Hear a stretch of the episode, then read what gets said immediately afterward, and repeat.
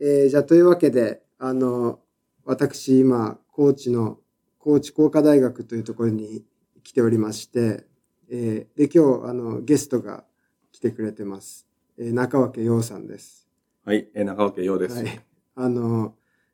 あの僕の大学院の時の、まあ、一緒の研究室で、はい大学院生時代、学学年1個違うんですよ。一個下でしたよ。はい。ああで、まあ、ただね、修士、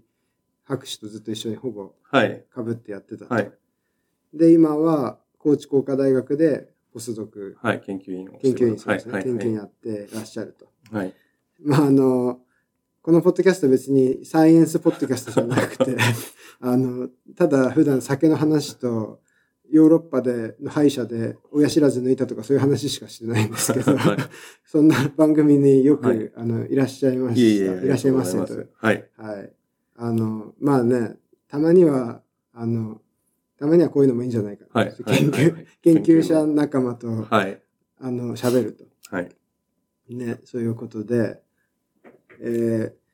ー、高知来たのが何年前なんですかちょうど今から2年ちょっと前ですね。 ?2 年前。はい、2年前に。いや、僕もだから、いや結構コロナで何年経ったのかっていうのが全然実感わからなくて。うん。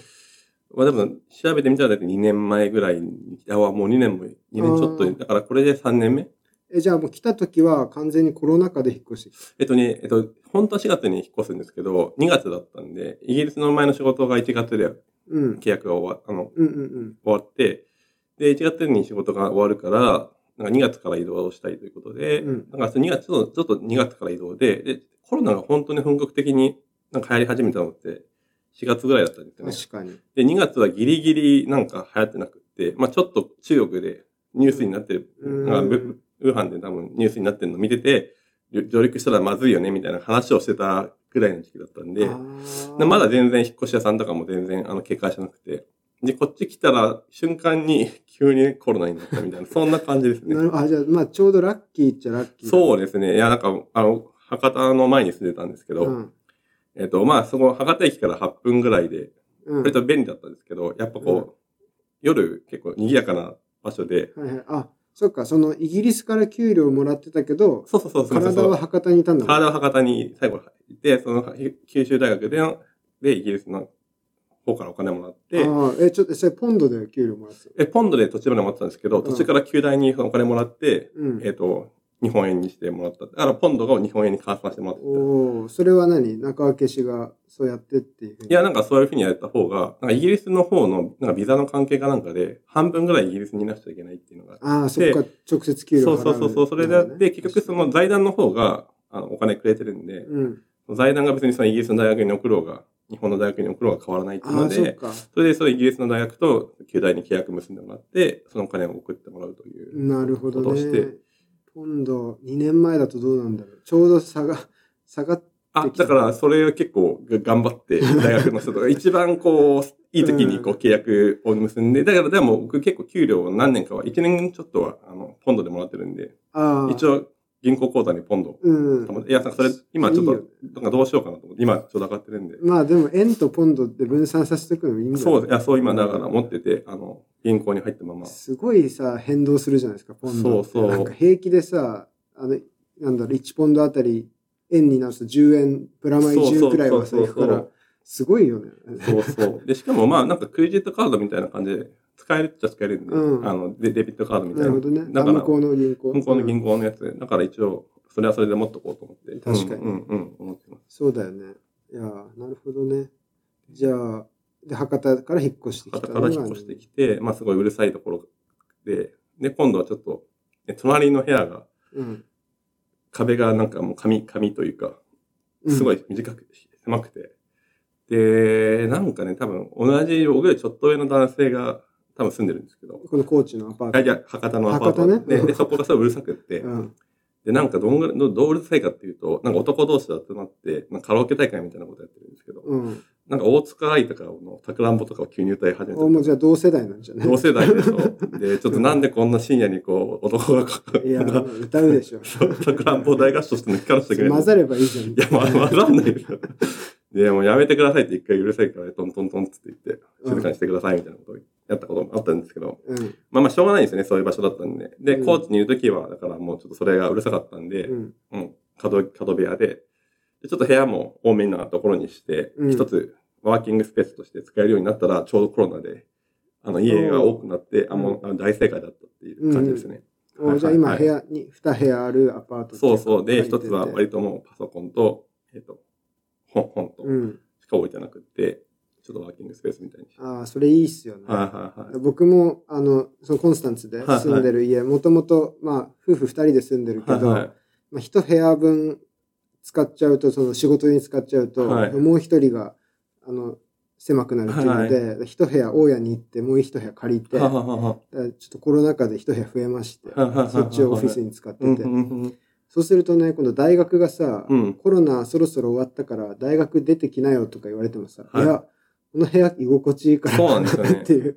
なんかね、もう行きたくなくなるっていう。で、ちょうど、しかもそこも、あの、ちょっと高知の、まあ、ここから歩いて、高知の中心街を歩いて40分ぐらいなんですけど、うんちょうど、まあ、ちょっと田舎ではないんですけど、窓開けてると鳥の声とか聞こえるような場所で、で、割と静かに作業できるので、うんそこでこうやってると、すごい幸せな気分になれるので、別に大学行かなくていいんじゃないかみた いな、そういう、でまあ、コロナ今終わったんで来なくちゃいけないんですけど、そうですねそうそうそう、はいそんな感じで、まあ今2年間、はい。やってますねまはあ、いその、決してね、はいその、中川君が決して怠惰な人というわけではない。はいはいいや、ちょっとそうそバうリバリやってますから。あありがとうございます。そうなんで、じゃあ、コーチはじゃあ2年来て慣れて、もう、楽しんでます、楽しんでますね。あの、まあちょっと自転車で、自転車こいで。こいで、川沿いをこいでみたいな。はい最高だよね最高で、はい。最高ですよね。はいなんか、昨日、高知に着いた中脇くんに自転車で、なんか、レンタル自転車借りて、はい。あの、伊野駅でしたっけそうですね、井野駅ってところに行っえてえそこから、仁淀川沿いを自転車自で転車で走走っ、ってて、はい。鮎食べて、はい。あの、沈下橋見て、はい。で、温泉、まあ、風呂入って、はいはい帰ってくるっていう。はい。はい。そういうことやりましたね。最高ですね。最高ですね。僕もちゃんと、もう、がっつり、 うん。昨日遊ぼうと思ったんですけど休暇取って、うん。そうや、やりましたね。まあ、よすごい、リフレッシュできました。本あ当にれはね、い羨ましいなと思いましたね。なんか、やっぱね、僕、田舎好きだから、はい。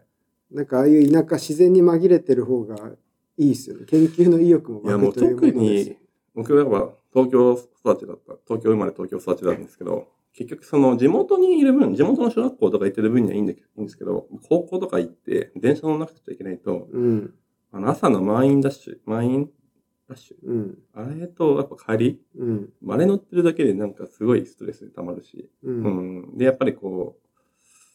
友達とかと飲んでも、お酒飲んで、で、帰り酔っ払い、まあ自分も酔っ払いなんですけど、酔っ払いがいる中で、こう、満員電車で帰ると、そこで興ざめするみたいなうんところがあって、まあ地方はそういうところない から、うん、それこいいですよね。まあね、、はいい。いよね。うん。酒もうまいしね。そうですね。やっぱ、食べ物とか飲み物に関する価値観みたいなのは変わりましたよね。うんうんあのさ、昨日食べたやつのなんか刺身にさ、はい。緑色のあ、ヌタですね。ぬたっていうんはですいよ。はいはい。あれなん、ニンニクの葉っぱすりつぶしたらしいですねやつはいはいと、おお酢かなお酢。んか、うん。なんかすごい初めてだったけど。いや、でもあそこは本当に美味しくて、うん、なんか、あ値段が安いって言うとちょっと申し訳ないんですけど、うんちょっとあんまり、例えば回転寿司とかに行って、うネタとか食べると、もっとお酢の味が強くて、あ、そうなんだ。もっとうるさいんですよ。で、あそこはやっぱすごい、あの、柑橘系でお酢使ってるって言ってたんで、あの、まろやかだったんですけど、まあ多分あれが本当に本場の味で、なるほどね。ちょっとやっぱ、あの、値段落とすと、ちょっとしつこい味になるみたいなのあもあありま、すじゃあ、ぬた食べるなら、ちゃんといいのを食べないと、と、ちょっと変な、なんだこれみたいな。印象はにいなはっちゃっいたはい はい。やっぱ、うん、大事ですね。それあるあるですうよね。ん。その大体、あの、僕の知り合いの、そのドイツの同僚とかうで、ん。ちょっと俺、刺身とか寿司苦手なんだよねっていう人いるんですけど、うん。まあ大体多分食べた経験のあるクオリティがなまら低くいて。や、そうなんですよ。うん。そこがすごい悔しいんだよね。ああ、もっとうまいのいや、食べてだかくられよ。、高知でも、まあ、そこそこ有名な、うん。あの、普通に観光客が行くような有名なお店があって、そこも結構美味しいんですよ。そこで全然クオリティが良くて、で、そこ行けば、まあ、カツ丼のたたきが美味しいと思うんですけど、一回なんかね、ランチかなんかで、行ったことない店を行こうと思って、うんちょっと変な、変な場所って言ったら失礼なんですけど、まあ、あんまりそういうのがメインじゃないところ行って食べたら結構臭くて。うんだからそういうとこ行くとやっぱり、いや、なんだ、そんな高知でカツオ釣っても変わらんじゃんみたいな、そういうふうに思っちゃうんで、やっぱりその、どのお店を最初チョイスするかっていうのは結構その後のそうですよ聞いてね。きますよね。そうなんだよね。やっぱね、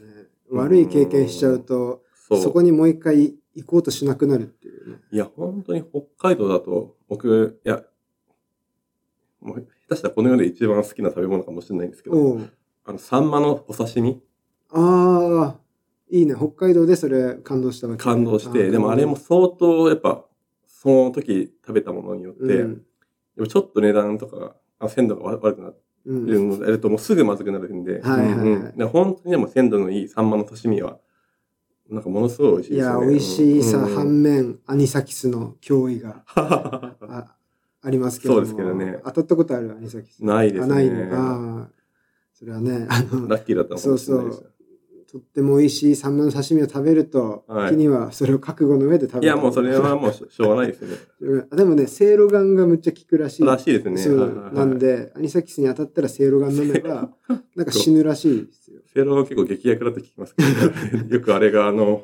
腹に入れて大そう丈そ夫。う、よよくあれが OK だみたいな。 そうあそそのうな辺んでだ変える。いや、らしい。あわかんないです。あんまりちょっとこう、あんま適当なこと言うと良くないんで、ああーれなんですけど、まあなんかそういう話も聞いたことあって。うんまあでも、セイロガンいいって聞きましたね。うんそう、アニサキスにはね。福岡もなんか、サバを生で食べるんで、あ関サバって。だからあら、れも一応そこは寄生虫の生態が違くて、うん。最近分かったらしいんですけど、あのーまあ食べても、比較的、比較的安心だっていうので、ん他のところではあんまり、うん、関サバって生で食べますね。うん、なんか俺も詳しく知らないけどさ、はいサバのその個体群はいが何個かに確か分かれてるんじゃなくて、日本近海で取れるサバのあそうなんですよねはいはい確かね、はいはい個体群によってあのアニサキスどんぐらいいるかが結構違ほうほうほううみたいな違う、うん、なんかそんな話だった気がするあ。となんかアニサキスの生態もちょっと違うらしくて、うん、なんかその内臓の方に始めるんですけど、うんそれがこうなんか体に広がるタイプタイプないみたういな、そんな話をちょっと九州の先生が言って、まあ本当か嘘かわかんないんですけど、九州の人が言ってて、あ、そうなんだみたいな。ううんん。あのね、あポッドキャストで、うん。僕の、あの、寮の、警的寮じゃないや、水産学部の寮のおう後輩がはい。やってる、あのジャンクフィッシュっていへう、ーすすごいためにな る、あの魚、魚食、ポはッドキャストがあるんで、ぜひそれ聞いてください。あちょっと聞いてみますあのアニサキス特集もこの前やってたんで、 い。いや、もうあれはいはもうしょうがないですね。う。うんん、あれはしょうがない。いやーじゃあ、あの、とりあえずじゃあ、スランチェ風、スランチェっぽい話をはいじはゃ いあは、いあ行きましょのう、か。あの、こんぐらいということで。はいじゃあ、まだ、その、じゃあ、高知で、はい。何、何を今やってんのかと、まあ、今だけじゃなくて、はいどういうことをやってんのかとか。もともとは僕、その心理学、あ今多分心理学、自称心理学っていうか、まあ心理学者だと思ってるんですけど、うんもともとはなんか人文系の人で、宗教とか文学とかそういうのは、なんか比較宗教、比較文学みたいなのが学部の時やってて、で、まあその後はちょっとサイエンサイエンスというか、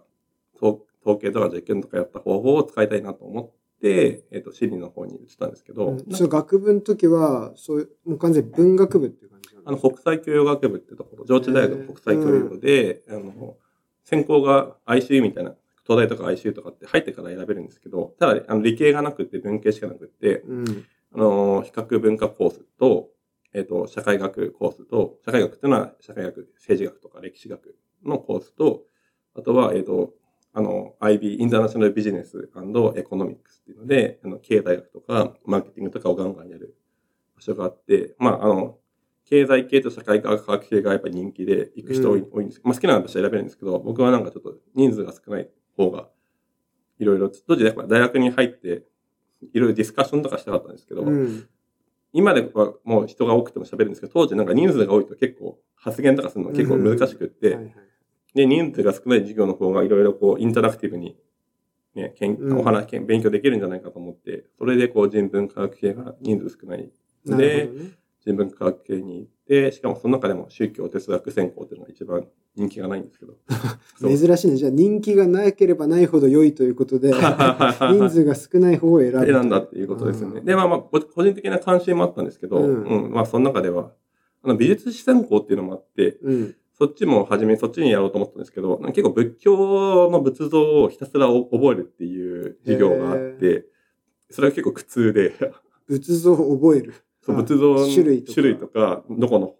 寺にあるかって、しかもなんか授業も、一応英語の授業だったんですけど、うんなんかこうひたすら仏像を覚えさせる授業で、へーで、結構仏像関係の研究者が多くて、ちょっとあんまり、なんかそのね、それにハマっちゃう人もいるんですよ。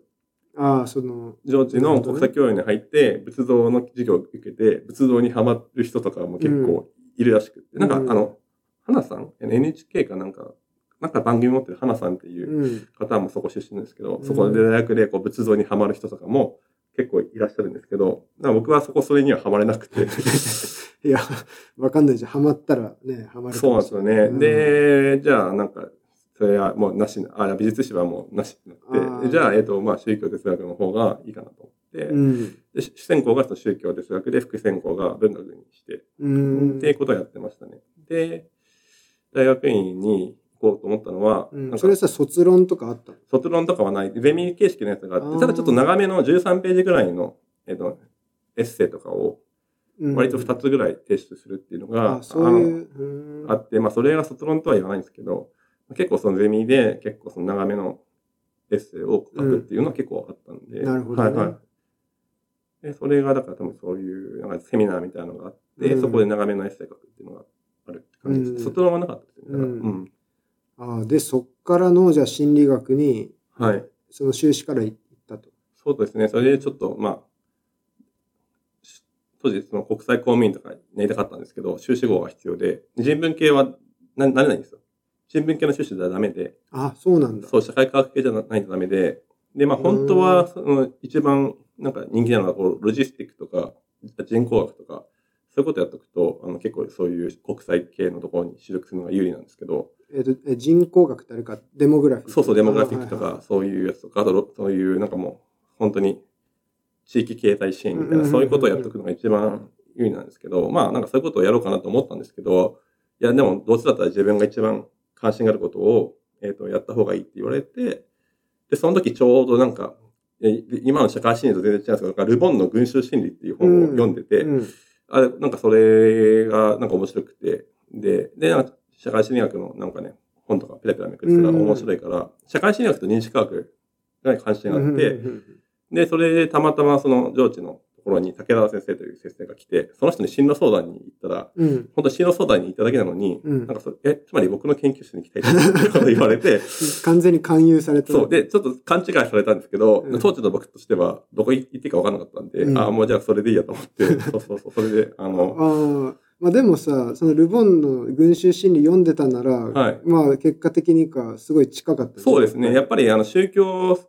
専攻で、うん。あの宗教学っていう宗教社会学に近くて、やっぱオウム真理教をなぜ信じたのかとか、うんあの。宗教と暴力とか、そういうテーマに僕は特に関心があって、うん宗教社会学みたいな。あとはこう、宗教がど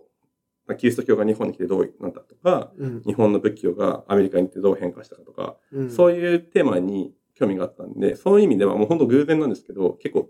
カチッとあって、なあ確かに。で、しかもちょうど英語とかで、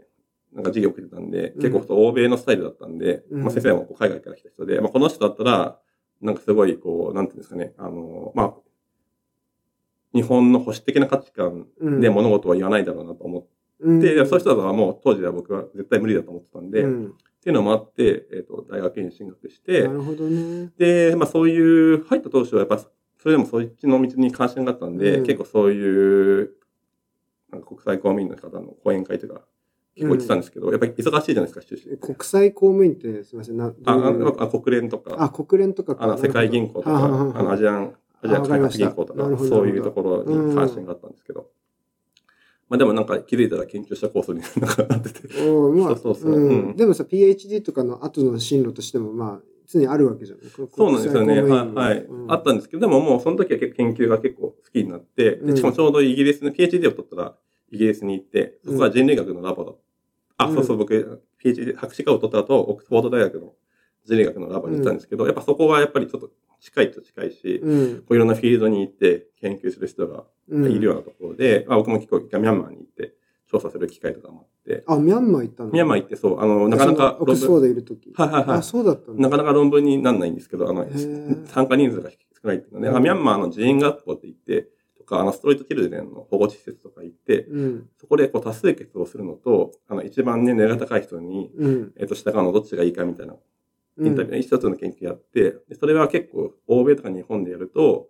もうほぼ多数決がいいっていうふうに言うんですけど、特にミャンマーの寺院学校、お寺の学校でやると、いや、年長さんの言うことが従うのがいいみたいなうん。感じになってて、で、やっぱそこにいる子っていうのは、あの、戦争とかで避難した子子供とか、うん。あの、孤児みたいなことが預けられてて、まあ、親があんまりいなかったりとかして、もう完全にその子供たちで、あの、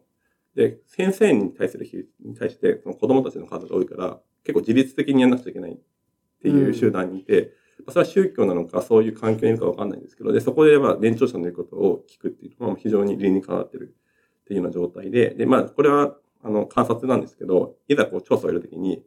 やっぱり結構みんなみんな暇なんですよね。で、なんか外国人が大人がやってきたみたいな感じだと、結構みんな興味持って、どうんんどん参加してくれるんですけど、これ、列を作って、うん。横抜かししようとする人がいるんですけど、もうか、そこでもう、二人ぐらいの年長者が、もうなんか門番みたいな役割ができてて、うん。それでこう並んで、その、あ乱す人を指示するみたいな、そういうあの、列をちゃんと乱さないかをチェックする係の年長の、その子、それも子供なの子供のや年つ長のはいはい子供がチェックしてもうる。自発的にそういう構造が生まれて、そういうことをしてるっていうような、まあ、そのビシッと普段、しなんだろう、教えられてるからってことそういうこともあなるかもしれないですね。ううんん。で、そういうことをやったりとかする機会もあって、ちょっとだから、あの、ミャンマーでもう一回行こうと思って行ってたんですけど、もうちょっとこの状態なんで、あの、うんコロナでも行けなくなって、で、政治的なうん。ことが起きて、今はまあうんもう行くのは難しいんですけど、でそういうことをやる機会もあって、で、だからまあ、まあ、ある程度その、そういうことをやる、そうか。はいはい、なあるれほどねもあって、まあまあまあ、でも今となってはもうちょっと、がっちりそう研究に関心があるんですけど、ううんん。じゃあちょっとそのちょっと戻るけどさ、はいその竹澤先生のところでマスター行って、まあ、PhD まで取っはたいはいはい。時には完全にだから、まあ、心理学の方にはいはい一はい回入って、はい。白論はあれだよね集合知集合の値ですね。はいはいはい。やってましたはよいね。はい。その辺のそので関心がもともとはその宗教とかの,、はいあのと、まあ、に認知はいはいはい科学と宗教みたいなとこはいはろだったのが、一旦その集合値っていう、はいまあ意思決定、はいはい。科学みたいなところに行ってってはいいう時には、やっぱりそのほんポスドクではまたやりたいその宗教の方やりたいなと思いながら、いや、もうあんまり考えてなくて、うんなんかただやっぱ宗教とかに関心があったんですけど、うん結局その僕が宗教学にいた時に思ったのは、やっぱオウム真理教はこうでしたっていう非常に、いや今となってはそれ重要だっていうのは分かったんですけど、当時はオウム真理教はそうだったと分かったとしても、他のケースについては応用できないと思ったんなでるすほよ。どね。で、どっちかというとなんでそういうものに従ってしまうのかっていうのを考えて、えっ、と、止まってしまうのかみたいな話で、で、まあそれってやっぱなんで多数派の言うことに従っちゃうのかっていう話と非常に近いので、うんまあそういう意味では、なんか、あの、いや、初め、ちょっと、修士の初めは、最初その集合値の研究を竹田先生と一緒にやって、そのうちそっちに戻れるかなとか思ってたんですけど、うんまあもう全然戻れないっていうのがもう分かって、でもそれはそれで面白かったんで、うん全然良くて。で、もう博士の時終わったとは、あんま深く考えてなくって、うん、ただまあそういうポストがちょうど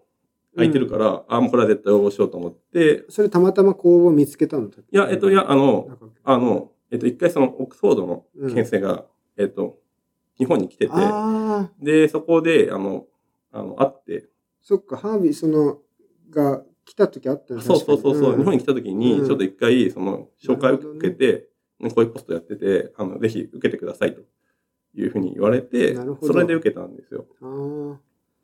あじゃあそれは素晴らしいあのそうそうそ縁というかう。縁で、しかもそのあー宗教で、で、なんかやっぱ少ないんですよね。心理学で宗教学のバックグラウンド持ってて、うんで、まあ、こう理論研究とか文化し、文化のこ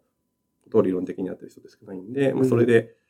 まあ、本当にピタッとはまだから本当に僕より優秀なね、ポスドクの人はいっぱい、世の中にいっぱいいるんだろうけど、その、ピタッとはまったのは僕だけだったっていうので、まあ、本来ならね、なかなかこうオックスフォードのポスドクなんて雇ってもらうことはできないんですけど、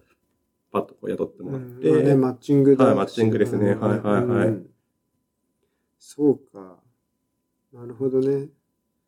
や集合地、さ僕もだからずっと集合地の研究してるから。はいはいはで、だから、そのし大学院の時は結構その近いことやそうっでてするね。はないっはい。ていうイメージだったんだはよいね、はい。でも僕はどっちかっていうと、あの、アリとかハチとか、そうですよねまあなん、どっちかっていうとその、集団で意思決定するっていうよりは、みんなでこう、はいごちゃごちゃしてる中で意はいはい思決定して社会的にインタラクションがあってっていう自己組織化っぽい話は僕はやっててはい中家君はもっとその多数決とはいはいかはい。集団でなんかコンセンサスを取るみたいな場面でどう集合値が出るかっていうなんかまあ一応住み分けというかテそうーですねマはそういう感じになってはいはてでもなんか最近あの、中家くん何やってんのかなって見たら、あの、例えばなんだっけ、フォークテール。そうですね。民話か。はそういはいはい民民話のなんか分析とかのはいはいはいはいなんか論文とか出してて、はいはいあすごい手広くややってんなっていうあ感あ、じいで。や、本当に、でも個人的には実は、あの、すぐに結構一貫してることやってるつもりではあって、うん結局その多数決とかもやっぱ文化の、文化伝達みたいな話にもつながってくるし、その文化の伝達するものは宗教だろうが民話だろうが、まあ割と個人的にはその一貫してうんやってるつもりではあるんですけど、うまんあでも確かに手広いって言ったら手広いかもしれないなとはいう感じあ、ですそね、っか。まあその民話がどう、どういう民話が伝わっていくかとかはいはいっ。ていう話と、はい。まあ、どういうその宗教の教義というか、はいはいはいその、まあ、そういうシステムがはい。脈々と続いていくかっていうのは基本的には、はい。あの、確かにそ同うそじようそうなう、同じようなも理のだ論っのていう。はいはい。ぶんどっちも文化進化はいはのいはい。一つの現象として、はいはい。あの研究していると。はい。で、個人的にはただ、なんか文化伝達の話とかを、まあ、拍手の時にやった時に、なんか、この表現がいいかわかんないですけど、ちょっと、もうちょっと色がついてるものがやりたいっていううん関心があって、やっぱり豊川さんとかやっている、まあ今小林先生とやってるのは、どっちかというとなんかカラーレスな感じで、うんカラーレスっていうのは、こう、割とこう抽象的な文化というものをうん学習するとか、割とこう矢尻のように、よりなんか技術としてうん数値化しやすいような、そういったものを文化伝達として研究をやることがやってるんですけど、どっちかっていうとでもやっぱもともと人文系の人間だったんで、そういった数値とは別にこう、もっと質的なものが、こう、如如実にこう文化伝達とかに現れてくるものにやっぱり関心があって、で、やっぱその民話っていうのは、もうまさしく、そういう宗教とか民話っていうのは同じく文化なんですけど、まあなかなかこう、この文化を、民話があるとこのぐらいその集団がサバイバルで、サバイバルできるみたいな、そういうのではやっぱ表現しにくいものとか、だってそういうなんか色がついてる文化の方にやっぱり関心があって、色がついてるね。そうそうそう。ななんかその文化進化っていう字面だけをさ、はい見てその一般的な文化っていうことの意味をから考えると、はいどっちかというと今中木君が言ったような民話とか、はい。そういうお話とかと宗教とか、うんうんそっちの方がむしろ文化っていうのはいはいにはい。フィットして、はい。なんだろう例えば矢尻とか、はいテクノロジーとかがどうやって進化していくかってはいいう方も、まあ、文化進化なんだけどどっちかというとそっちの方が、なんだろう普通の字面からは、そうなんですよみあね。のすぐには出てこない方そうそうだけど多くの文化進化の研究で使ってるのは、まあ、矢尻のそう、野獣とか。うんまあ、なぜかというと、まあ、一応バイオロジカルなフィットネスにも、あの関係しそうなはいはいは形い。質はいだっていうのもあるし、うっん。ていうことだよね。そうです。しかも、うんもうもうフォームが特に生物と一緒で、うん矢尻の形が特に、その狩りの効率性とかに決まってくるので、うん非常量的に、にねそうそうう、ん非常にだからそのアナロジーが使いやすいっうんていうので、やっぱりこう矢尻の研究とかが、やっぱり一番多くやられてる、やりやすいものなんですけど、やっぱり、でもうちょっとこう、物語とうかんそういうものに僕関心を昔から持ってて、うんで、それちょっとやってことをずっとやりたいなと思ってて、で、しかも、せっかく人類学のラボにいるから、そういうことをやろうと思って、うんその物語の分析みたいなのを、これ最近関心を持ってやってますね。う。うんんでもさ文化進化っていう時には、はい別にあのなんだろう遺伝的な適応度を、そうなんですよはいはいあのが上がるかどうかって全然とは独立にさ、はいはい。そう関係なかったとしてもある文化の例えばストーリーの筋書きとかうんうんうがんどれくらい、うんあの人に伝わりやすいかっていうところが、その文化のはい。あの、まあ、適応度のアナロジーになるから,、うんうん。だからそういう意味ではねなんかそそうのですねツールとしてはそうやって使はいえはいはるいわけで。うんで、個人的に多分思ってるのが、この物語とかの面白い物語って、別にそれがおもめちゃくちゃ面白い物語、いやまあ人にもいるんですけど、その物語ができたからといって、じゃあこう人々の生活が、まあなんか、そそのさっきの矢尻と同じようなものと同じで、まあなんかものすごい行動するかっていうと、あんまりその物語をこう語る技術が増えること自体は別になんかそういう、まあ関係ないのかもしれないんですけど、うんでも結構面白いのが、でも何らかのその物語を語る技術があって、でそこのコンテンツ、内容として例えばこの、そこの川は危険だよとか、こういう道徳を守りましょうねみたいな、そういう話を入れてくると、途端に例えばこう集団の、なんかね、き協力関係を維持するためにとか、うんあとはこう宗教の話をするとか、ということでみんなが同じ思想を統一するとか、あとはこの動物の狩りの知識とかそういうことを入れるとか、でそういうことをすると、やっぱりその話が面白いからみんな聞くんですよね。うんなんか道徳の話とかでまた、なんかうさんくせえ説教かみたいなこと思ったりとか、動物のこの、またうんちくかみたいなの思うんですけど、やっぱこう物語調にすると、みんなやっぱ関心持って聞いてくれるし、まあ子供とかもね、わざわざお話ししてみたいなことを自分から聞いてくるわけだから、うんやっぱりそういう、なんていうんですかね、だから、まあ、い色がついた情報なんですよね。うん単純にこう、狩り、狩りとか、こういう協力をしろとかいうことを言うよりは、やっぱこう、色をつけて物語にしてあげた方が、多分みんな聞い聞いてくれるんじゃないかだから一応、あれなんですか、そのと。はい。物語っていうものに着目するとはい。いう時の、そのまあ研究上の文脈としては、例えばそういう物語にすることによって、なんだろう、集団の協力をはいはいはい。促すような社会的な規範とかが、はい。を、まあ、教育しやすいというか、教授、はいはいはいはいはいその若はいい、若い子とかはに教えるときには、あの、物語帳にした方がよりより伝わるからみたいな、そういうそう機能がはい。あるだはろういっはいていうことで、そう一つその物語はいに着目する。僕はかなりその立場、そうじゃないっていう人もいっぱいいるんですけど、文化進化とか、もっと、もっと、あの、中立的うん、で、あんまりこういう正論とかとはまあ切り離した方がいいっていう考え方もあるんですけど、僕は結構その、そういう生存とかに関しても、あの物語を語る技術自体は別にあのニュートラル、中立なんですけど、うんそれがある時に途端に他のものと組み合わさると、急に生活に意味を持ってくるっていうような考え方をしていますね。うん教訓みたいな。そうです、教訓。が。うん。だからその、この前出してたはい論文もそうですもんね。その、まあ、それは社会的ノームってわけじゃないけど、はいはいはい。えっとなんだっけ、その、自然の中で、そう。そそうの危険な動物そう。危険な動物と安全な動物みたいなのを子供に教えなきゃいけない。はい。狼は怖いよっていうはいはいのをはいなんとか教えなきゃいけないんだけど、まあ、狼怖いから近寄んなよってだけ言っても、はいなんはいかはい子。供は全然聞かないと。はいはい。どうしたらうまく狼の危険さ、いかに奴らが危険かっていうのを教えれるかっていうので、物語っていうのが使われるんじゃないかっていう、そうですねはいはいまあ仮説はあって、はい。だけどそれが実際じゃあ物語としてそういうふうにちゃんと狼っていうのは危険なんだみたいなのが伝わるはい。ような民話がちゃんとそうなってんのかっていうのをなんか調べたみたいな。そうですね。だから別に狼の、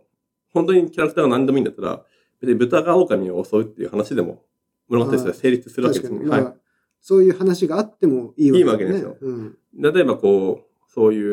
う話があってもいいんですけど、往々にしてそういう物語って、家畜と、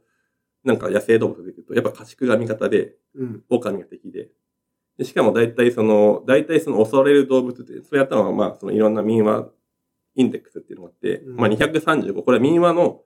話っていうよりは民話のタイプっていうのがあって、うんまあ例えばこう動物みたいな感じに犬でもこういろんなタイプの犬がいて、その人の犬みたいな感じで、こう民話もいろんなタイプにあって、それとりあえずまあ世界にいろんな民話のタイプがあって、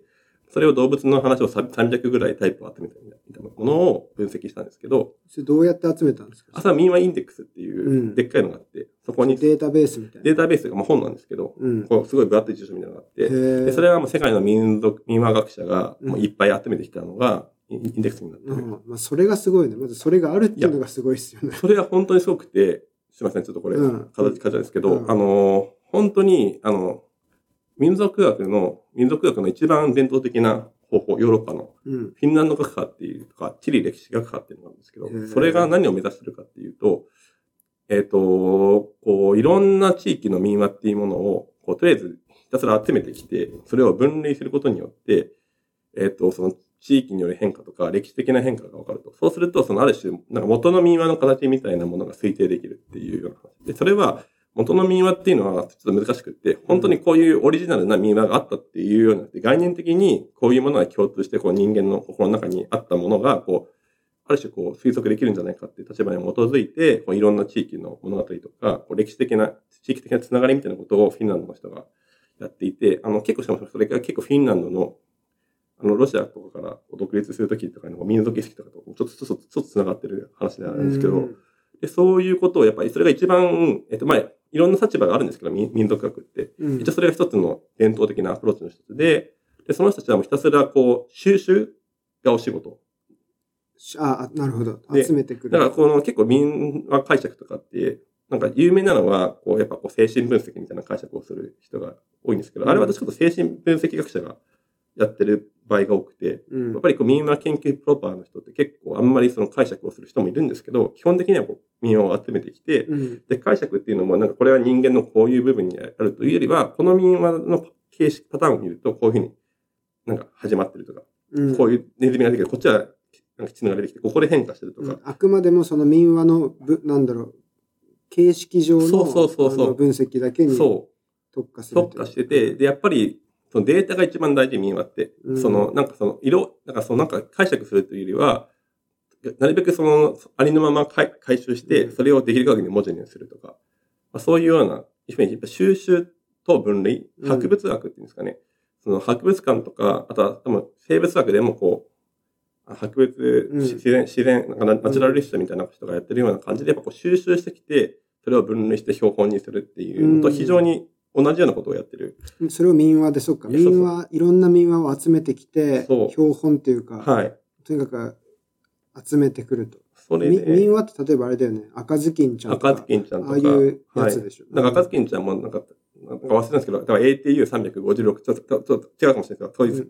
区別がついてたりとかして、ないですよね、ラベル。ラベルがあって、そのさ番号がついてるんですよ。うんで、大体赤ずきんちゃんとか、あとはその、赤ずきんちゃんに似たような話、なんかトラバーさんっていう話が実はアジアにあって、うんそれはなんか赤ずきんちゃんと同じように非常に近いモチーフを持って、だから赤ずきんが出てこなくて、おばあさんとか、がうんなんかとトロとかもう全然違うのが出てくるんですけど、ああ、その、狼じゃなくて虎だった。トラとかだったりとか、うんだから赤そずのきんちゃんじゃなくておばあさんみたえっいな。とね、それはなんかおばあさん、ちょっと先生、すごういん適当なこと言ったらあれですけうんど、まあちょっと、ちょっと自然に違うんですよ。なるほどね。はいはいはい。だけど、はいに、なんだろう、似た話みたいな感じで、あの、カテゴライズされてるわけ。カテゴライズされてるから、うんあとはまあ、トラバーサまで行くとこれは別のカテゴリーするとか、うんでそのトラバーサに関しては、実はその赤ずきんちゃんと似てる話と、うんあと実はもうちょっとアフアフリカにうん。別の方として使われてる話があって、その両方の要素を持ってて、ままあ、どっちに入るんだみたいな話があって、あ論争中のそうそう、それトラバをー、さんまあ、統計的に分析したの が、テテラーニっていうけうん研究者がいたりとか、そういう感じだったりするんですよ。おー待ってね、じゃあ、待って。統計的に分析する、はいはいするのね。はいはい。統計的に、どうやってトラバーさんは赤ずきんちゃんかアフリカの話どっちに近いかって、こう、推定できるんですかそれは例えばこう赤ずきんをかぶってるかかぶってないとか、うん狼が出てくるか出ないかとか、ああのそそうういいううのをのこをううん10とかでやってくると、そああ、のなるほど。近いか遠いかっていうのがわわかるので、か鍵となる物語上の設定とかプロットを01で全部データ化してやっはい、て、はい、デジタル化してやった後で統計的にそうそうそう近さ、を物語同士の近さを求めてはいると。はいはいはい。で、なるほどね。だから、まあ、まあでも大体主観と一貫一致するんですけど、この話とこの話に似てんなっていうのを、まあ、これ似てるぞみたいなのを、うんまあこれめっちゃ似てんなと思うけど、まあそれだとあんまりこう説得力がないし、うんなかなかこう、50個のものを一つずつ、これとこれは似てるとか考えるの難しいんですけど、うんまあ統計使うとそれをパッとやってくれるんで、うんまあそういうことをやる研究者とかも結な構るほどいるみたいな。でもそので分厚い本をさ、はいその01のデータにするのも結構大変じゃないですか。それはだから、でもでも僕らは、あの、は本当に佐藤康介さんと一つ一緒にやって、もう自然言語処理って言ってうん自動的にやったんですけど、うもん、う物語研究者は基本的に全部読む。あ読んで、ね、読む。で、そこに関しては、すごい熱量が違くて、あー、すげえうん例えば、あの、僕の同じそのシリーズに書いてある一人の人が、なんか赤ずきんちゃんかなんかの監視の研究をしてる人で、で一部の本はもう、あの、博物館にしか手に入んないから、うん、それはもうその人はそこに行って、そこの赤ずきんちゃんの話を全部全部読ん打でち込んでああなるほど、やるみたいなことをやっぱ自分でやってる。やっぱそのぐらいやっぱりこう、ね熱量があるし、うんやっぱこの物物語を全部読ん読んで解釈するって、だから統計的な分析もやるけど、基本的にその読むっていう作業がやっぱ一番重要だっていうのは、やっぱり、えっと、なるほうど、ねん、なんかそう共通して存在するっていうことですね。ううん。そうか。で、まあ、その民話、ごめんね、なんか話、いえいえいどえっかで折っちゃって。だから民話が、をその、分厚い、なんかコーコーパスはいはいはい。からこう持ってきて、はい。そうだね、あの論文の話をしてたんだ。そうそう。それでなんか何やってるかっていうと、うん例えば3匹の狼だったら、狼と豚が一緒にペアにやってきますよとか、あと狼と羊の話だと狼と羊がペアに出てくるとか、まああとはまああんまり、あれですけど、まあ狐と鶴が一緒に出てくるとか、まあこういろんなこの物語に出てくるキャラクターのペアっていうのが、動物の動物が一緒。緒に出てくるペアっていうのを、うんそれ人間もあるんですか人間は今回いら、いいららないいらなかった。まあちょっとヒューマンっていうふうに明らかに人間で単語が使われてはいたんですけど、うんまああんまり人間に関してはそこまで注目しなくていい、うんまあ、ああくまでも人間でも面白い結果出たんですけど、うん。まあ今回はじゃあメインが動物に絞ってやると、まあ人間も人間と狼とかあるんですけど、うん。やっていくと、まあ大体その、で、その数を数えていくんですよね。だから狼と羊のペアとか、狐と、うん。やっぱ珍しいものとしては、多分クジラとなんとかとか、全然珍しいペアもあるんですけうど、んでもやっぱそういうの少なくって、で、こういうふうにやってくると、なんかそ、れカウントっていうのは、その人物語につき一 1, 回でもそのペアで登場したらもう1位に1というふうにして、どんどん数えて、で352個あるんで、それを352個やってきて、うんまあどういうペアが多いかなっていうことをやってくると、やっぱり狼と羊とかうんのペアとか、狼と、あとはあの、えっ、と、なんか、牛とか、うんそういうペアが多くて、あともう一個は狐と、えっ、と、鶏みたいなペアが多くて、うんで、面白いのが逆じゃないんですよね。狼と鶏とか、狐と牛とかいうペアはあまりない、ない、ないんですよ。おえーごめん、最初のペアは何あ、だやっっけぱ狼と、狼と羊は多いけど。羊とか狼と牛とか、そういうう、んうんうんお狼はやっぱ大型の家あ畜ー動物として出てきて、なるほどなるほどはいはいはいで、狐はあの鶏みたいなちっちゃいのが出てくるんですけあーど、狼、鶏はあんまない。そんな、そんなないし、狐が牛とかいうのもあんまないんですよね。うん。それなんかまさにあの食物網のさ、そうそうそうそうそう。ね、あの直接は食わないよみたいな話。そうそう。だからそれが、だからもうそれも面白くて、だからやっぱその別に狐がその牛をなんかいじめるみたいな話があってもいいんですよね。狐はやっぱり鶏をいじめる。あーなるほどね。そうそうそうちゃんと、なるほど。まあ論文にはなったんですけど、実はあの犬も出てきて、犬はそれをぼ防衛側に入るとか、そういうのもちょっとああったり。い犬は味方側みたいそなうそう。 あとそうなんだあと個人的には面白かったのが、そのネットワークみたいなのがあるんですけど、そこから離れたところに、うん。だいたいこう、繋がってるんですけど、一個離れたところに、あの、猫とネズミっていうペアも出てきて、うん。で、それはやっぱ猫って結構ネズミとかを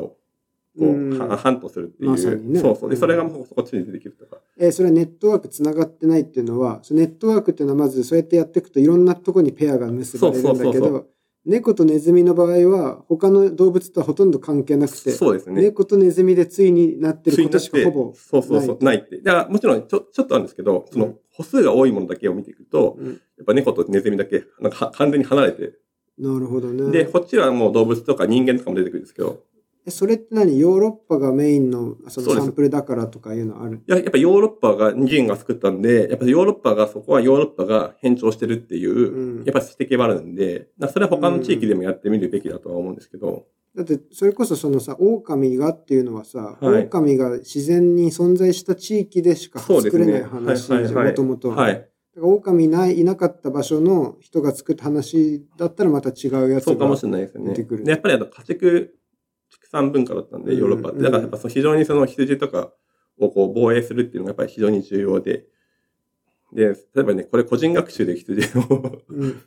食われたとか、そういうややってるわけにいかないわけですよね。そうだよねはいはいはい。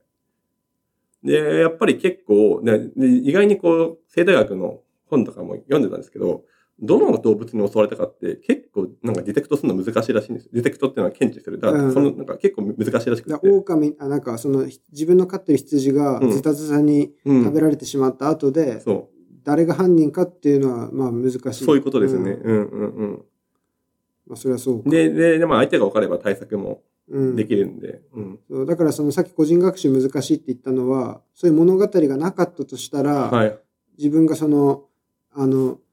ファーマーでさ、うん羊飼いで羊飼っててある日朝起きたらむっちゃ食われてたんだけど、どうすりゃいいんだ誰が犯人なのかって言って、うんみんな途方に暮れるけど、うん。なんかたまたま多分狼がやったっていうのを知った人が、うんそうやって物語によって伝えると、うん。狼対策をすればいいんだっていうのがそうですね。分かとるいうふうに思って、はい。であとはあんまり論文ではちょっとあの、データ的に弱かったんで、こう人間の定義が難しかったんで、うんあんまり詳しくは言わなかったんですけど、やっぱ人間はやっぱり蛇とか熊とか、やっぱ狼と繋がってて、うんやっぱり、ね、だから物語で人間の敵って、やっぱ本当に生物的な人間を、うんちょっと危険なものっていうのがやっぱり多多いっていうのもあって、で、でそのペアだけだとでもわかんないのが、本当は友達としてできたかもしれないですよね。3匹の子豚は狼の豚を襲ってるんですけど、うん本当はなんか狼ととあの豚が協力して人間を倒すみたいな話かもしれないから、やっぱペアってだけだと、うんその関係が分かんなかったんですよね。ああ確かに、で、もう一個研究したのが、まあ最初にペア出しておいて、次にこうモチーフ分析っていうのがあって、うんあの実はあの物語研究ではこうモチーフっていうのがいろいろ記号化されてるんですよ。で、このモチーフではこういうのが出てくるっていうのがあって、で、やっぱ動物の物語に関しては、大体モチーフが大きいのは2個あったんですよね。うん。で、一個はそのモ騙チーしフって何なんか筋書きみたいな。モチーフっていうのは定義が非常に難しい概念なんですけど、は物語における主要な要素という、あっ主要な要素ね。ていあーはいはう、い割とそういうふわっとした定義があって、たまあ、例えばなんかじゃあ3匹の子豚って言った時に、うん。主要な要素って言ったらば、じゃあ小豚と、が、あの、狼がいてとか、そそういうこう、いくつかに主要な多分防出衛来事と、か、防衛とあか、防衛の話であると防か衛の話とあか。これはどういう話かみたいなのをどんどん要約した時に最後までこう残るはいはい。主要なはい。プロットの要素みたいな。そういうのやってくると、うんも動物の話は2個あって、1個はな騙すっていう話と、うん。例えばあの、赤ずきんちゃんもそうですよね。狼が、えっ、と、あばあの、ちゃんだったばあちゃんというのを騙すっていう要素が入ったりとうか、ん。あとは、あとは、その、あの、あとは、フール、フールウェイズ。うん。賢い、賢いかアホかっていう話があって、その二つの話が多かったんですけど、結構、やっぱりその、動物の話は、なんか羊羊が子供を守るときに、なんか羊があの狼に対して、俺は狼を食うのが大好きだみたいなことを嘘をついて、うん狼から防衛するとか、うん。そういうような話が多いんですけど、まあ、どっちかというとお互いに騙し合ってるっていううん。その敵と味方、まあ、動物同士がお互いに騙し合ってるっていうような話が多くて、で、基本的にはその騙すってことは敵対的な行為なわけですよね。うん。で、やっぱりその狼は狼でそういう敵対的にそういう、なぎ本当に騙すかっていうのは動物でやってるかわかんないですけども、ある種敵対的で、でしかも羊も防衛するときに別にそんな、なんかそんなことを、まあ多分やんないかもしれないですけども、に逃げるときにちょっとカモフラージュ入れるとか、そういうようなことをやってるとは思うんですよね。で、まあ基本的にやっぱりこう、敵対的な関係があるっていうことは多分言えるんじゃないかと。騙すっていうモチーフで。うんで一方で似たような話で、あの、なんかアホアホなことをするっていうのがあって、ちょっとなんか似てる、なんか騙すのとアホなことをするっていうのは結構似てるかもしれないですけど、どっちかっていうと、そのアホなことをするモチーフっていうのはちょっと、まあ、自滅するっていうような話が多くて、うん。例えばこの、あの、家畜動物、動物がが出てくるときは、そのアホなことをするって話が多くて、うん。例えばこう、なんかロバが 2, 2, 2頭いて、うん。 1匹はこう、あの、塩を担いでると。うん。で、なんか池の中に入っちゃったと。だからさ、わかんないけど、ロバってさ、アホな、なんかこととして描かれがちじゃないかわいそうじゃないなんか。そうそうそううんで、それはでも、こう、塩が溶けて、ハッピーだったから、あ、軽くなって、そうそうロロバはハッピーだった。ハッピーで、で、で、別のラバがそれを見て真似して、ああの、池に入ったら。ら、そっちは小麦粉で重く なって、あ残念でしたみたいな。いでもさ、そえそういう話は、なんか教訓とかじゃなくて、なんか。やそれをどう解釈するかっていうのは、ちょっただと、の面白いこ話。細かくは多分理解してないんですけど、うんなんか敵対的なモチーフはないわけですよ、そこに。そうだね。だから勝手になんか自滅するっていうような話が多くて、で、それは、あの、家畜動物が出てくるときは、そういう、なんか自滅系の話が多い。ああ、アホなことしてそう。自滅しちゃうみたそう。いだからやっな。ぱその、やっぱちょっとそういう話面白いじゃないですか。まあ、だ家畜動物ほら、なんかやっぱ可愛いからさ。そうそうそうなんか可愛いし、なんかちょっとアホなことして、より可愛いみたいみたいな、めでる感じそんな、そうそうそう、そんな感じあれで、ですすどかっちかと。うそんう。で、でも、でも、一応、こいつとこいつは仲悪くて、うんなんかその、アホなことをさせるとか、そういう感じではないんですよ。うん基本的になんかちょっと、なんかあの、あコメディみたいな感じで話してほのぼの系ほのとぼの。かコメディ。で、一方、その、動物のやつでもちょっとコメディアンな、要するに、要するに、なんかね、羊が、俺は狼を食うのが大好きだみたいなことを言って、まあ、撃退するみたいな感じなんですけど、うんやっぱりそこは敵対関係うんのあるコメディうんなんで、でそこがやっぱ違くて、で、そうするとやっぱ結局に狼とか羊とかがあると、そのやっぱ敵対的なモチーフっていうのが入ってて、なるほどで、。そうすると別にその仲間として出てきたんじゃなくて、やっぱりこう対立してる。うんお互いに騙し合う、そのライバルの関係というのがやっぱ出てくるっていうのがあって、だからそれはやっぱ単純に一緒に出てくるっていうので、だけじゃなくて、しかもそれは敵対的なネットワークになってるというような話を。だからその2番目の分析では、はいじゃあ狼と羊出てきた時にはい。果たしてどんぐらいの割合で敵対的なものとして描かれてるかってはいいうとこまで見てやると、はい。実際そうなってたそうなってっていうる。話そこはだから、あの、えっと、4つパターンがあってう、んあの、家畜動物しか出てこない話と、野生動物しか出てこない話と、うん家畜と野生と、あとはこう、その他っていうのがあって、まあその他は置いとくとして、まあ家畜と野生、バサス野生バサス野生動物の話だと基本的にこう敵対的なモチーフが出てくる。はいはいはいだけど家畜動物しか出て出てこないときは、そういう敵対的なモチーフは出てこないっていう分析もやって、うんで、それがやっぱり関係性っていうことについても、まあ一応分析したとうんいうので、この2セットで、まあ論文にしたっていう。ああだからまあそう考えるとさ、うんその最初の方でそのまあ矢尻とかとは違って、うんまあ、民話っていうのはまあ直接そういううん。てまあ、定量的には確かに測りづらいものではあるけど、なんかそのバイオロジカルななんかそのフィットの機能がそこまで不明であるってな言ってはいたけども、実際そうやって自然の危ないものとかの学習に役立ってそうな感じじゃないですか。でそうやって実際に狼やばいやつっていうのが物語を通してすごいすごい広まるとしたら、かなりね、防衛、その集団の防衛とそうかにです、そうです。役はい立つし、その家畜とかの,、うんあの保護とかにもすごい役立っただろはい。う思われるので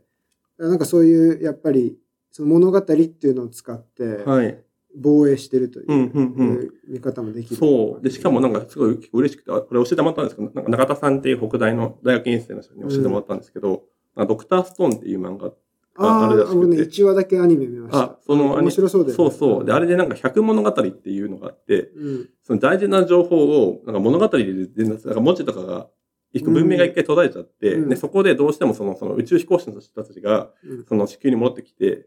で、要するに文明が始まるって時に、その、その大事な情報を伝えるために、やっぱ物語形式にして、うん一言一句全部覚えさせるっていうようなことをした時に、まあもちろんその、その科学的な知識とかもそこに入ってるんですけど、うんなんかゴリラとかライオンの話が出てくるらしい、うんで。それはやっぱりそのゴリラとかライオンとか、そういう危ない動物をその意図的に物語を作ってあ、ー伝達されることによって、その危険な動物を排除するっていうようなことを、なんかその漫画になってるらしくへて、ーあ、もう、まあ、もうすごい、そう、そういうことなんですよ、みたいなことだって いう、そう、もう完全にそれじゃん完全にそれで、うん。すごいのドクタースそトう、ーン完全にドクターストーンがやっぱそうで、うんうんで、それがやっぱり面白くて、で、あんまりその論文自体では、あの、最後の方に議論したんですけど、やっぱり個人的に思うのは、だからうさぎ、ライオン、じゃあ、狼は、えっ、と、牛を襲いますよっていうふうに言っても、忘れるんですよね、多分そういうのって。で、だけどその、お話として3匹の子豚にすると、うん覚えてるじゃないですか。あの、狼は豚を襲うっていう話を。やっぱそういうのがやっぱ大事で、うんやっぱこう人間の、やっぱここでやっぱこう心理学とかの話が出てきて、やっぱこう人間の記憶とかって、〇〇は三角であるみたいな、そういう、まあ、宣言的記憶っていうんですかね。こうまあ、いわゆるプログラミングみたいな感じの、こういう辞書的なことを言っても、やっぱ人間ってあんま覚え、覚えなくて、うんやっぱそういう教訓みたいなことをお話にすると、やっぱりこう覚えられるし、うん子供もなんか面白かった聞くうんで、結構面白いのが別に、今の日本社会って、別にそんな物語、動物、まあ動物的想定外とか、そういう動物の番組がありますけど、基本的になんか、この動物はこの動物を襲うとかっていうのを、知識として得る機会っていうのはそうねないはずなのに、みんな知ってるんですよね。当たり前のこととトしてムとジェリーくらいじゃないですそうかそうそうう。ん当たり前のこととして、なんかそういう動物の関係みたいなのをみんな知ってるんですよ。そうだね。なんかまああれも動物奇想天外みたいなやつもさ、うん一つのその物語調にやっぱ仕立ててるじゃん。うんそうですよなんかねやっぱりその主人公になるそうでチすーね。ターの親子とかいはいはいて、はいはい。なんか飢えて苦しんでてとか、そうそそうそうそうういうなんかやっぱね、うん、うん。ストーリーとして擬人化しそうですたね状態で伝えるから、はい。で分かるってことそうですよね。うんやっぱそういうのもあるし、あとはそういういろんなお話を通して多分なってるから、狼を羊になるのが当たり前じゃないかというふうにみんな言うんですけど、なんでそれが当たり前なのかっていうのは、もう多分我々のカルチャーの力なんですよね。うん。で本当はそんなのわかんないはずなんですけど、それが当たり前だというふうに、もう認識されてるってこと自体が、多分その文化の強さだと思うんですそうよだね。ね。う我ん々が当たり前だと思ってるうん。自然に関する知識っていうのは、普通にもしそういう物語とか、うん。そういう語りみたいなのがなかったとしたら当たり前に得られる知識ではなくて、はい。それが当たり前にもう当然になってるっていうのが実はすごい文化うの、ん。文化伝達の力であると。そうん、そうだよう。ね。で、それがもう東京に住んでるうん、子供でも知ってると。そうだよほんね。とほんあった、あった、一度もあったこと、動物園に行ってるかもしれないですけど、基本的には一度もあったことがない動物に関して、これは危ない動物で、これは危なくない動物っていうのも、なんか、ある程度知ってるっていうう、ん。で。それはやっぱり物語の力っていうのはやっぱ強いと思いますね。いやすごいですよねうんうんうんうんうん。なんかそのそういうのってさ、そのそういうのっていうのはそういう物語とかが生存にも役立ちますよっていうのはなんか現代にはあんまり関係ないようなことに思えるじゃないですか。うんうん例えば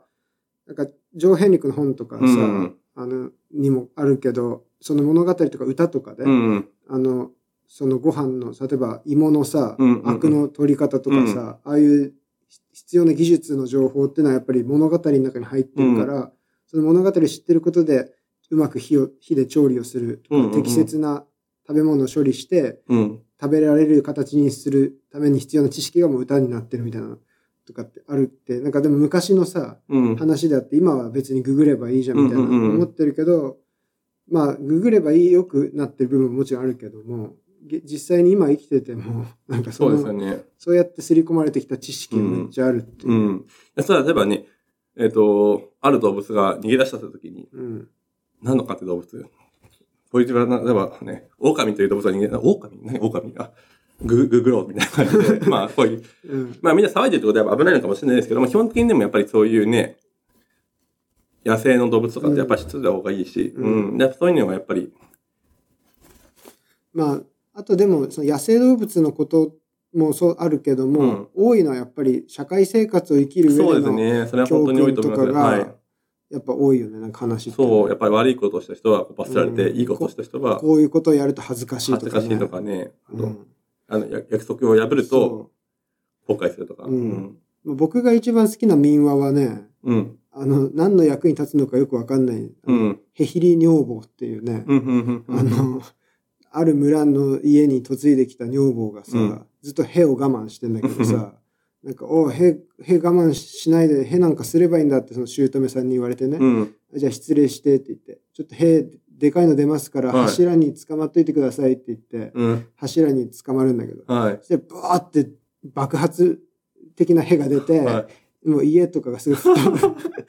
飛ぶんだけど、うん。その後今度、どうしてくれるんだってなるわけじゃん。うんなんか野菜とか全部飛んでくははかは ら。は。そしたらじゃあ、この引きへで、あの、戻しますからまた捕まっててくださいって言っへて、あの、今度、凄まじい陰圧が、が、ケツの穴から、こ う、すい。ごい引きのへが出て、えーあの、吹っ飛ばされたものがこうまた集められるみたいうんうんな、うんうんそのまあ、謎のへの特殊能力を持ってるはいはいはい。女房はが、い。まあ、の話で、はいはい。あれああいうのはただの、なんだろう、ギャグ的いやな、面それも白やいっぱり漫画みたいなのある。だからもう、その、会社が難しいんですけど、うんやっぱりでも、それが多分ほとんどだと思っていて、うんやっぱ基本的に面白いものとか、うその、その、不思議なことですよね。うん。超能力みたいな。うん。やっぱそれ今のジャンプの漫画とかでもうん、やっぱやたら多いと思うんですよね。あのゲゲームでも。うん。で別にその敵を倒す炎の魔法を使うのに、別にほ炎の魔法じゃなくて、なんかチャッカーマンで炎を使って、なんか相手が倒倒れるとか、別にそういう話でもいいんですけど、やっぱりこう手から炎をバーって出すものもかっこいいし、やっぱ少年漫画とか、うまあ、ん。し少女漫画とかでも多い、うん。なんか多いと思うんですよね。で、で、その時にやっぱそういう超自然的なモチーフっていうのもあって、うんそれはやっぱりその超自然的なモチーフ自体が、やっぱりなんかその面白いから伝わあとるアトラクティブというか、そうそう人にそうそうそう伝えたくなる。でもやっぱ個人的に思うのは、やっぱその超自然的な話自体は、別にそれは特にあんまりその役に立つかどうかっていうのはわかんないんですけうど、んでもその超自然的な話に、まあ道徳的なものが入ってくる場合もあるし、うさっきのなんかあの狼の話とかだって別に狼が喋るっていうのは超自然的なことなんですけど、やっぱそういう注意を引くような話、狼がなんか、とかまあ動物はちょっと別として人間の場合だとちょっとこう妖精が出てくるとか、うん。そういうものがちょっとなんか正しいことを教えてくれるとか、うんそういう話ってやっぱりなんか、あの、妖精とかできると目を引く。うんそうかそうか。だから、基本的にはもう面白い話っていうのはもう面白ければ、うん。とにかく広まるんであそっうそうて。、うん。そこの中にたまたま例えば道徳的な教訓だったり、自然はいはない教育的価値のあるもの、情報みたいなのがもしかしたらハイジャックして、はいはい。一緒に広まることはあるかもしれなそういけそうど、そ。基本的に何が広がるかって言ったら面白いう話そうが面白い話は広がる。広がはるいはいはい。そうだよね。そうそう、それで人も伝えたくなるし、はいはい伝わった人はそれよく覚え,、はい覚えるわけだし。うんその中のいくつかはやっぱそういう教訓めいたものも入ってるけど、やっぱり何らかの面白い話っていうのはすごい広がるし、うんあの、みんな読む。ううんん。で、それはそうだと思いますね。そうだよね。だからまあ、基本的にはヘヒリ女房みたいな、うん。面白いだけの謎の話みたいなのがいっぱいあって、うん。なるほど。中には、その中になんか文化の情報とそかう、細かいディテールの中にこう、役に立つ情報がたまに入ってるかもねっていうので、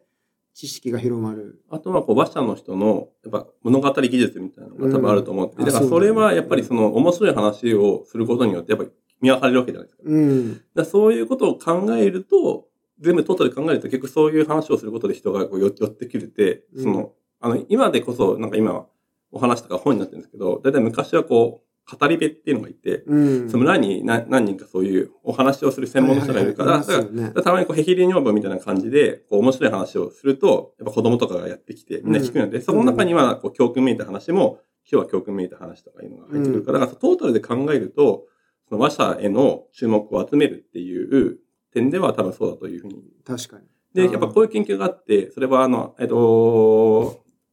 ダニエル、すみません時間大丈大丈夫大丈夫ダニエル・セミスっていう、えっ、と、